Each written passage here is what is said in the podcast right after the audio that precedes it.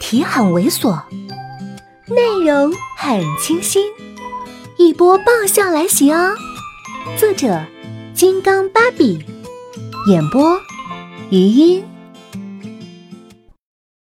幸好，作为宅女，我是一个懂得自娱自乐的人。何况公司里有电脑、有网线、有水、有厕所，这四大要素就构成了我的生活。午夜亮点，公司。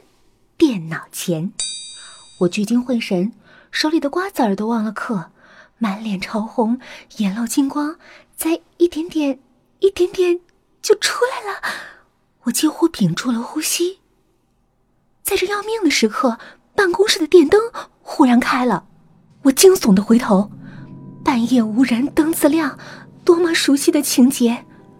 虽然我胆儿大，还是忍不住的颤抖，哆哆嗦嗦的问。谁？除了我，没有人说话，或者说，除了我，根本没有人。我闭上眼睛，被剖腹也好过被吓死。两手的食指交叉，比成一个十字，嘴里还不忘恐吓。我告告告诉你啊，我可是不怕你们的。我看过的鬼片比你们看过的一片都多。我信主还信佛，我妈天天在家烧香磕头。你们敢碰我，我不得好死的！阿弥陀佛，真主阿拉，你们赶快找个好人家投胎去吧。现在明星怀孕的多，你们去了还能爆料爆料，造福民间八卦移民，续写封号榜样，中国革命中一党，天若有情天亦老，人间正道是沧桑。我听到耳边有呼吸的气流，鬼还会呼吸？我偷偷把眼睛睁开一条缝儿，就看到宋子妍站在那里，双手环胸看着我。我拍了拍胸口，总算是松了一口气。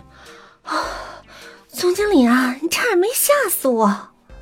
他很鄙视，愚昧，迷信。我不搭腔，看着他风尘仆仆的样子很奇怪。总经理，你不是后天才回来吗？他嘴边挑起一抹笑，你对我的行踪倒是很清楚吗？能不清楚吗？在日历本上画了那么大一个红圈，提醒我从后天开始吃强效救心丸来着。我一脸坚定，当然要清楚，必须要清楚。我对总经理是一日不见如隔三秋，这短短几天，感觉一辈子都快过去了。至少这辈子的幸福时光是过去了。他像摸宠物似的。摸了摸我的头，很好。总经理这么晚了到公司？他啊了一声，左右看了看，才说：“我来拿文件。”有马屁要拍，没有马屁对着空气也要拍。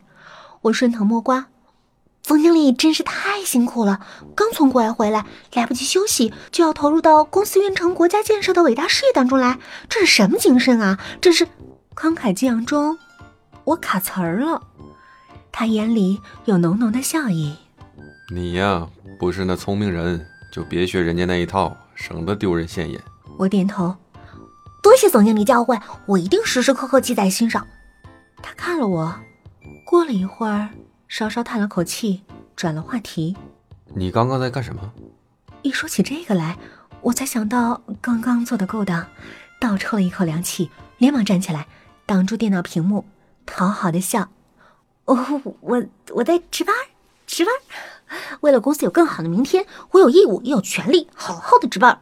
总经理，您您不用管我，拿了文件赶快回家休息吧。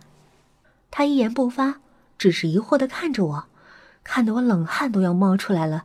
他才开口：“走了这么远，我有点渴了，你先帮我倒杯水过来。”幸好饮水机就在我座位旁边，我脚不动，只是垫起了脚尖，伸长了胳膊去倒水。可是我忘记了，公司的电脑原本都没有耳机，我是带了一副 M P 三的耳塞过来。这一垫脚一伸长，耳塞啪的被扯了下来。接下来，嗯嗯啊啊的声音就开始在办公室里回响。我的呼吸有瞬间停滞。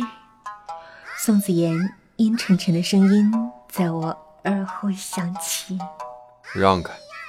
我立刻动作，整个人无尾熊似的趴在电脑上，抱住了屏幕。他的声音几乎是咬牙切齿：“让开！”我继续抱着不动。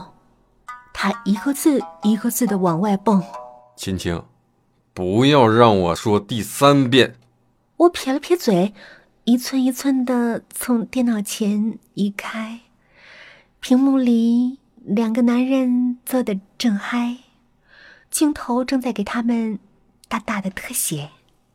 看着宋子妍的脸色，已经能把鬼吓跑了。我有一句振聋发聩的名言，这个名言诞生于某天的宿舍激辩中。到底激辩的起因是什么，已不可考证，但是这依旧不妨碍它成为一个经典。靠，我吃过的盐比你们吃过的饭都多。切，我看过的男人给给比你吃过的香肠还多。短短一句话。成就了我的江湖地位，也昭示了我阅览过的极片数量。可惜校园网太卡，除了下载很多在线的东西来回缓冲，比你看湖南台插播的广告都恶心。好不容易能独霸公司，我当然要弥补之前的不足。本集播讲完毕，再见喽。